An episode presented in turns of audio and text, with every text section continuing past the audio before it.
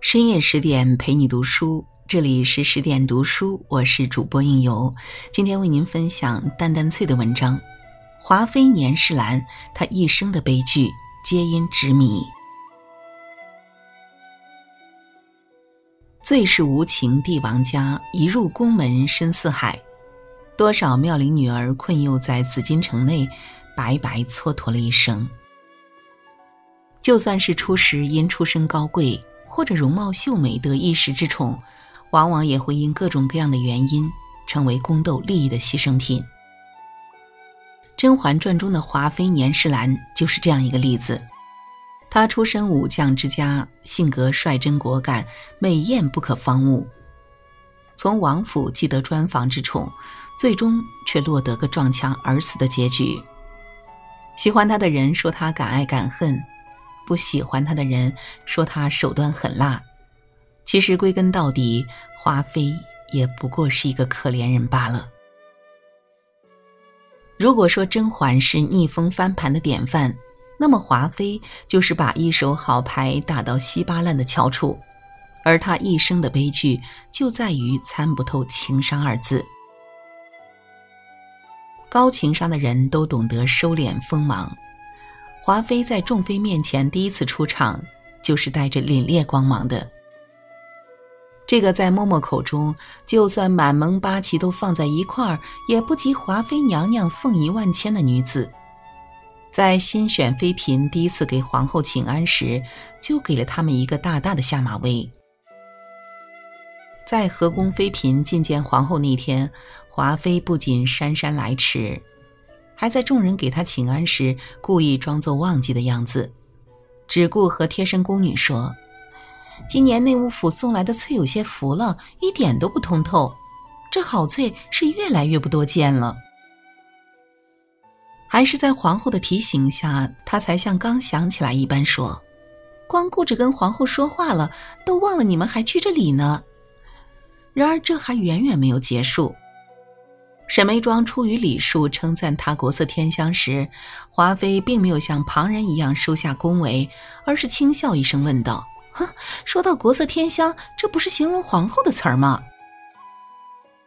一席话下来，将眉庄逼得进退两难，几乎不知道该如何来应对这尴尬的局面。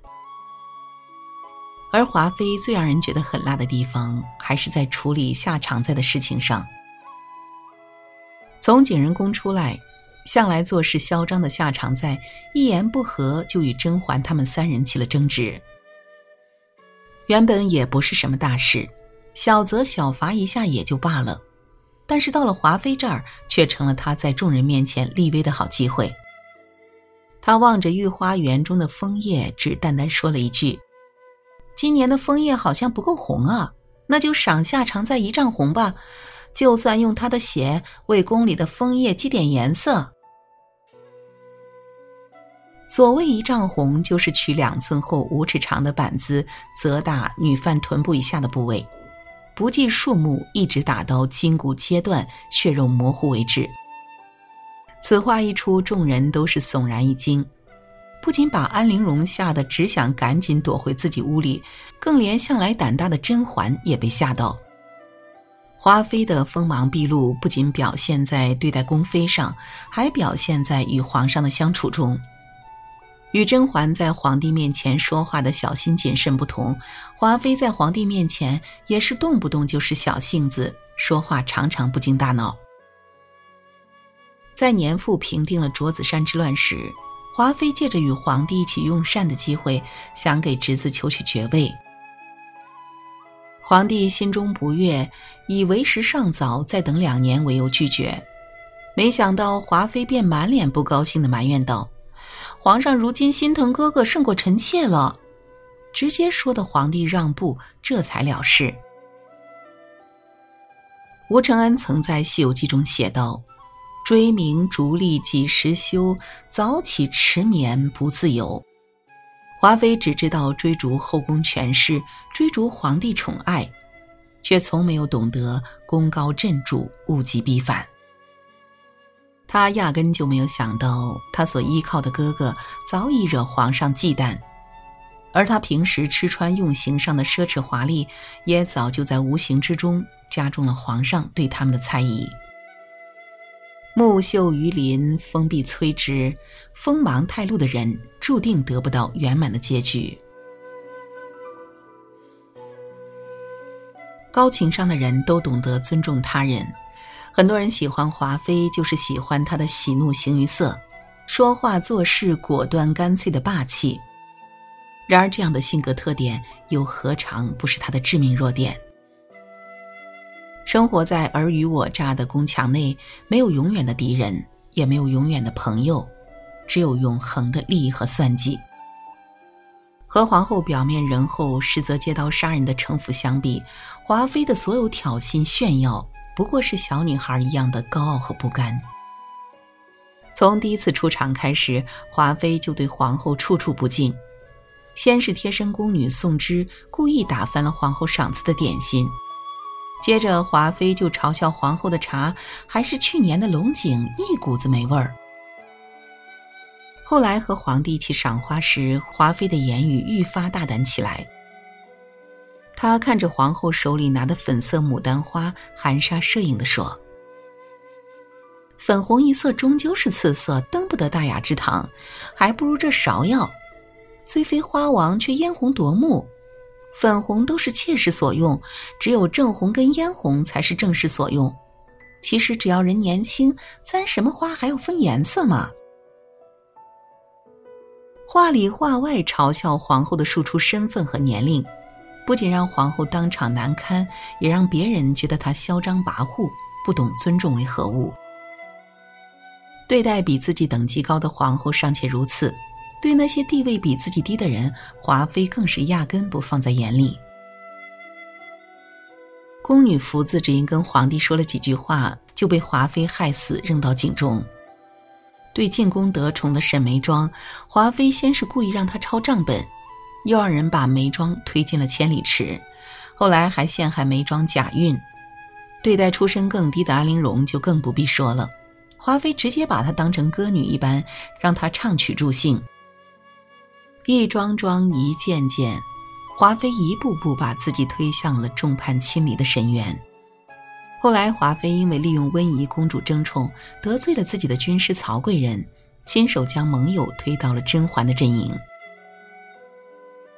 最终，曹贵人反咬他一口，供出他多年来所做的坏事错事，彻底让皇上厌弃。孟子曾说：“爱人者，人恒爱之；敬人者，人恒敬之。”在宫廷这个杀人于无形的大职场中，华妃只知道横冲直撞，谁得宠就看不惯谁，谁得罪了她就针对谁，处处不把别人放在眼里，生生把自己活成了孤家寡人。可是她从来没有想过，人不可貌相，海水不可斗量。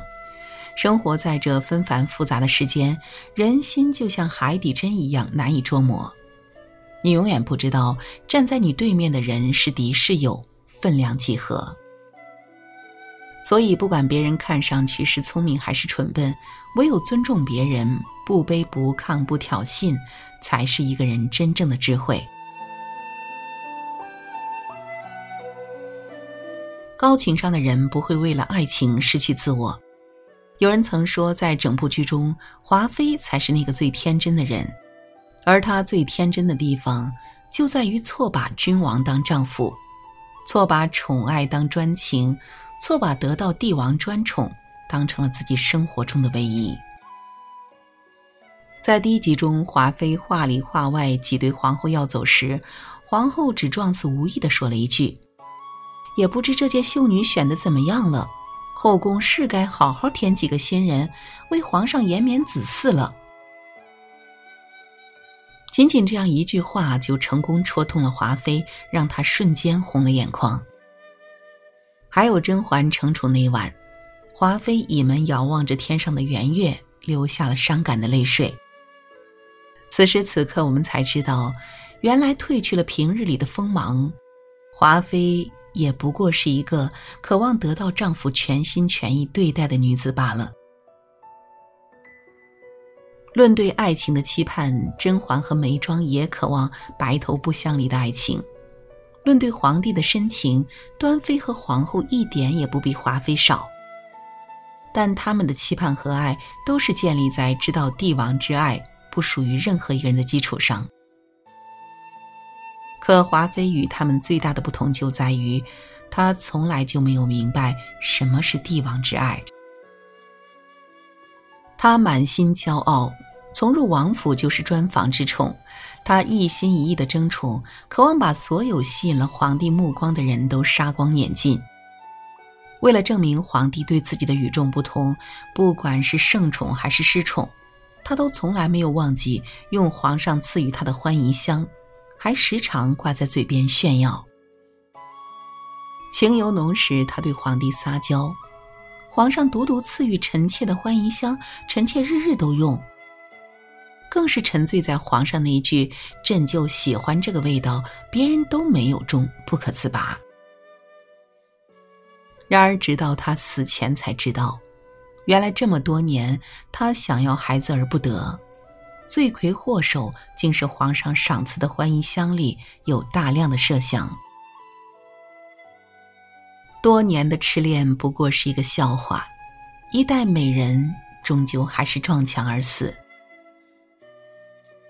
张爱玲曾说：“也许每一个男子全都有过这样的两个女人，至少两个。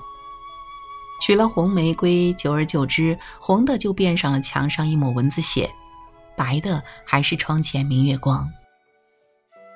娶了白玫瑰，白的便是衣服上的一粒饭粒子，红的却是心口上的一颗朱砂痣。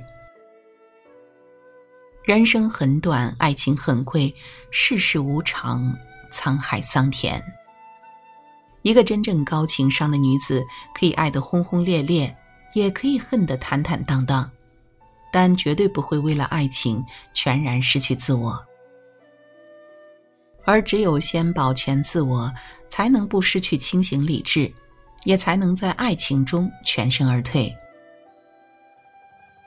纵观整部《甄嬛传》，华妃都是一个耀眼的存在。她家世好，容貌俏，哥哥是立下汗马功劳的大将军。她打扮靓丽出众，性格又明媚果敢，一入王府就得到丈夫宠爱，风头无两。然而如此至高的起点，却并没有给他带来一个好的结局。华妃争了一辈子，也恨了端妃一辈子，最后的最后，却是年家树倒猢狲散。而他也因知道了隐瞒多年的真相，心碎撞墙而死。我原以为我恨极了他，可如今他死了，我只觉得悲凉。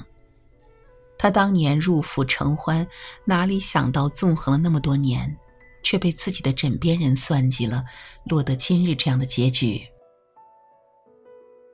华妃死后，甄嬛这段话让人听了唏嘘不已。祸福相依，物极必反，这世上永远不会变的，只有变化。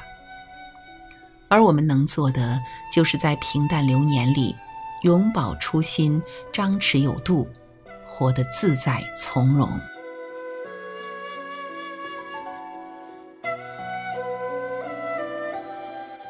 好了，文章就为您读到这里。更多美文，请继续关注十点读书，也欢迎把我们推荐给你的朋友和家人，一起在阅读里成为更好的自己。我是应由，让我们在下个夜晚不听不散喽。